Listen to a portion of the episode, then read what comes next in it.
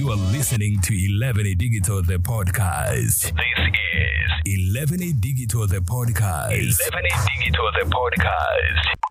So, mambo vipi mdau wangu wa 11 Digital the podcast? Karibu tena katika episode nyingine. Make sure na subscribe hapo chini ili uweze kuwa kwanza kupata update zote kutoka hapa studio.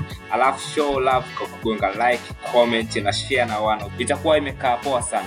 Leo nataka nikupe madini ya nini kinaendelea kuhusiana na hawa watu watuma kwa namba hii huko kwenye email. Bongo bana, hakuna kinachoshindikana. Unajua hawa watu watuma kwa namba hii, kama umesha kuzoea kupata hizo message, nao basi wamehamia kwenye email. Hivyo katika episodi hii nataka nikwambie uko kwenye email wamekuja na njia gani. Mimi ni Owen Bariki, alafu hapa studio leo siko mwenyewe, niko na Maria Joseph kwenye segment ya mwisho ya News on Tap. Utakuwa naye akitaka kutuambia mambo gani ambayo yanaendelea uko ulimwenguni.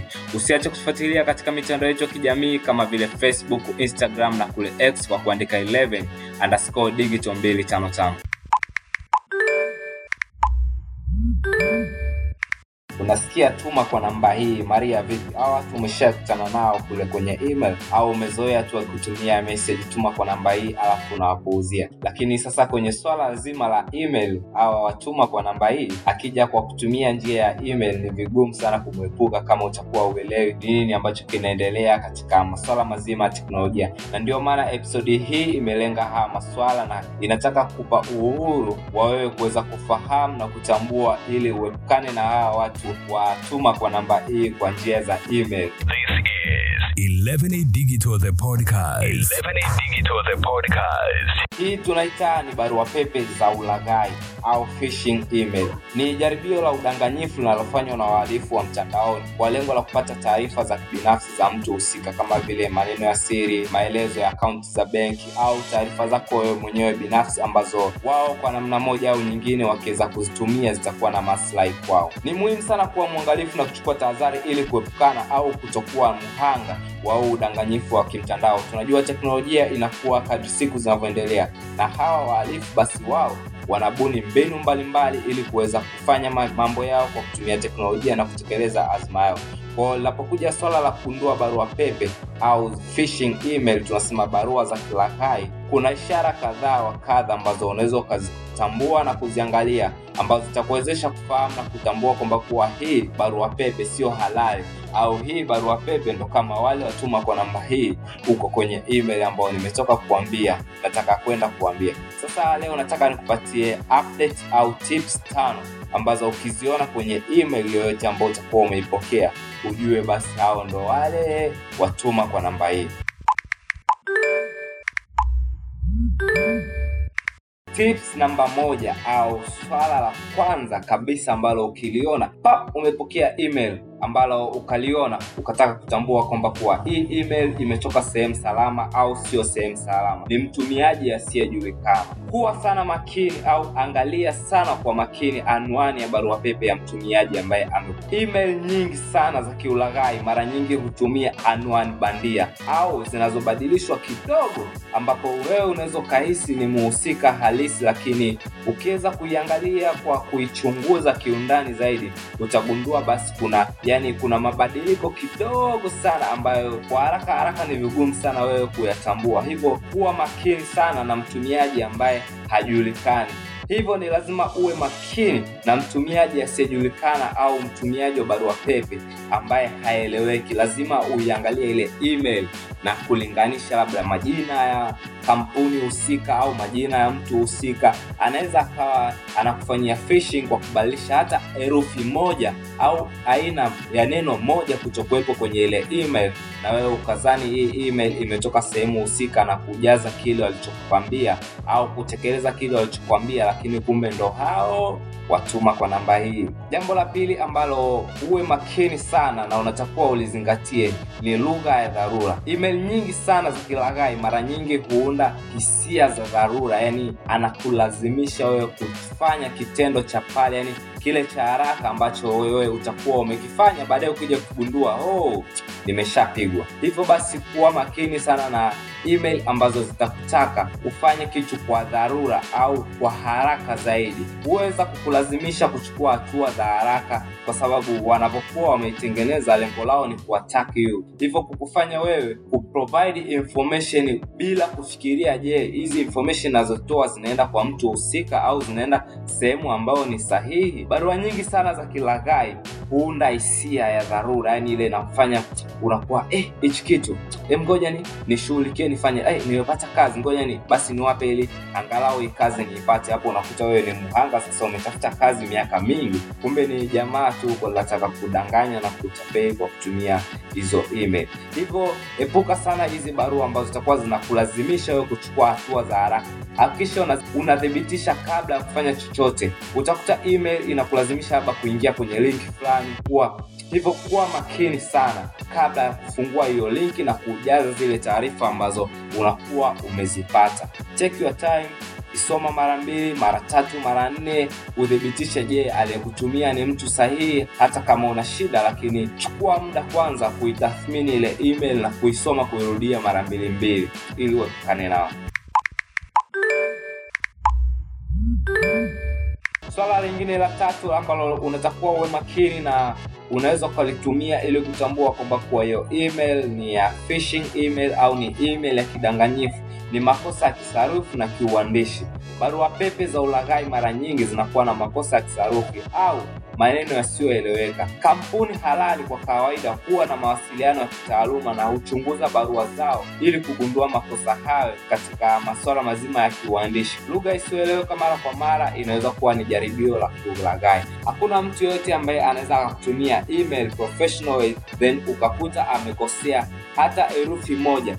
Lazima kabla hajaituma aihakikishe mara mbili mbili ndipo aweze kutumia. Hakuna kampuni ambayo inaweza ikakosea neno hata moja hivyo basi wewe kuwa makini sana chunguza ile email kwa umakini. Ukikuta email imekosewa hata kidogo kwenye masuala mazima ya kisarufu au kiuandishi basi tambua enda ikawa ni phishing email au ni email ya kidanganyifu ambayo itakutaka wewe provide information zako sehemu ambayo sio sahihi. Hivyo kuwa makini sana na chunguza hili swala. Swala lingine la nne ambalo pia nisingependa kuacha nalo ni maombi yasiyotarajiwa ya taarifa zako za kibinafsi kuwa makini sana ikiwa email itakuomba taarifa zako za kibinafsi kama vile password namba za simu au maelezo ya kadi yako ya mkopo.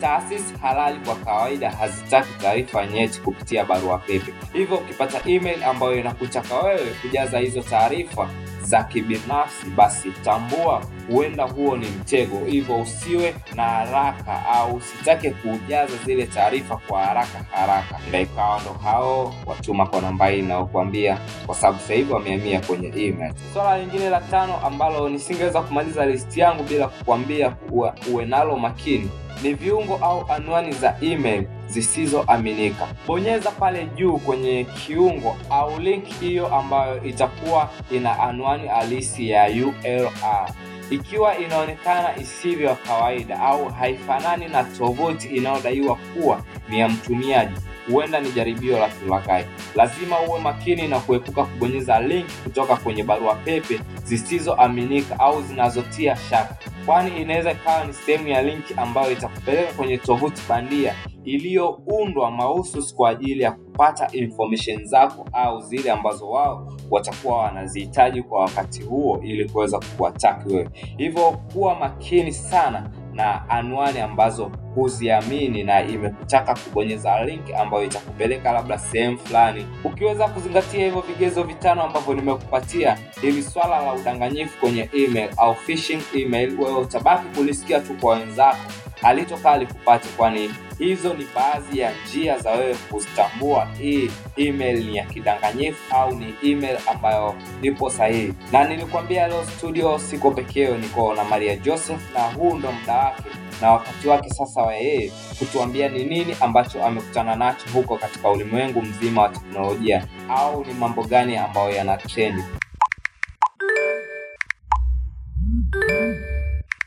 vipi na karibu kwenye Tap. Kama ilivyoada, tunaendelea kukuhabarisha na kukufahamisha ni nini na kipi hasa ambacho kinachoendelea kutokea kwenye teknolojia ya sasa. Ungana nami Maria Joseph tuweze kulizungusha gurudumu hili na karibu. This is 11A Digital the podcast. 11A Digital the podcast. Kama ambavyo tunavyofahamu, WhatsApp ni moja kati ya mitandao ya kijamii ambayo imekuwa na mabadiliko mengi kila itwapo leo. Hii ni kutokana na uvumbuzi pamoja na maendeleo ya sayansi ya teknolojia ambayo yanazidi kukua kwa kasi. Basi naomba nikusogezee hii kwamba WhatsApp imeanza majaribio ya kuweka Meta AI ambako mtumiaji wake atakuwa na option ya kuamua Meta AI iwepo ama isiwepo, na hivyo unaweza kuzima ficha hii isitumike kabisa.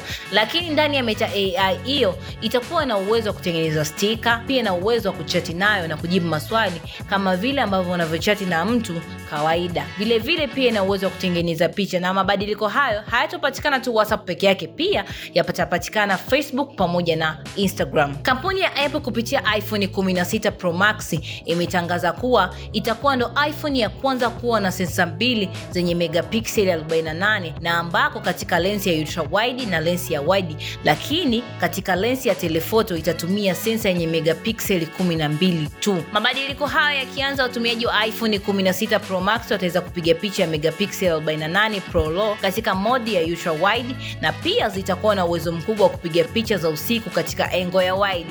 Tuzingatie mengi pia kwa mwaka 2025 ambako kampuni ya Apple imesema itaweka sensa zenye megapikseli 48 katika lensi zake zote tatu za iPhone. Tuje, hayo kweli yatafika? Tusubiri mwaka 2025 tuone, je, ni ya kweli hayo? Kampuni kubwa za kamera kama Canon, Sony na Nikon zimeungana kwa pamoja kutengeneza teknolojia mpya ambayo itahifadhi taarifa za picha katika mfumo mpya wa kidijitali, ambako mfumo huo utakuwa na uwezo wa kuweka taarifa za picha, mfano tarehe, muda, eneo na jina la mpiga picha ndani ya picha, ili kusaidia kutofautisha picha ambayo imepigwa kwa uhalisia na picha ambayo imetengenezwa na akili bandia. Mfumo huo mpya ambao unaundwa utahifadhi data za picha katika mfumo maalum ambao utakuwa unatofautisha picha ambazo zimetengenezwa na AI ama akili bandia na picha ambazo zimepigwa kwa uhalisia ili kuondoa sintofahamu ambazo zinazoendelea kwa sasa. Pia mfumo huo utatumia njia mpya ya kuhifadhi metadata za picha katika mfumo ambao ni vigumu kabisa kutengeneza metadata fake, na endapo kama picha hizo hazijapigwa na kamera utaweza kugundua kwa urahisi kabisa. Ni hayo machache leo kwenye News on Tap. Endelea kufuatilia na kusikiliza 11 Digital Podcast kwenye digital zote platform ambazo unazozifahamu. Langu jina ni Maria Joseph, ni kurudishe kwake on 11A Digital the podcast. 11A Digital the podcast. Hizo ndo habari ambazo zinaendelea kufanya vizuri katika ulimwengu wetu huu wa teknolojia kama alivyokuletea Maria Joseph. Na kumbuka kutembelea mitandao yetu ya kijamii kila siku ili uweze kujipatia elimu na update mbalimbali kuhusiana na masuala mazima ya teknolojia. Ulikuwa nami Owen Bariki, tukutane tena wiki ijayo katika episode nyingine.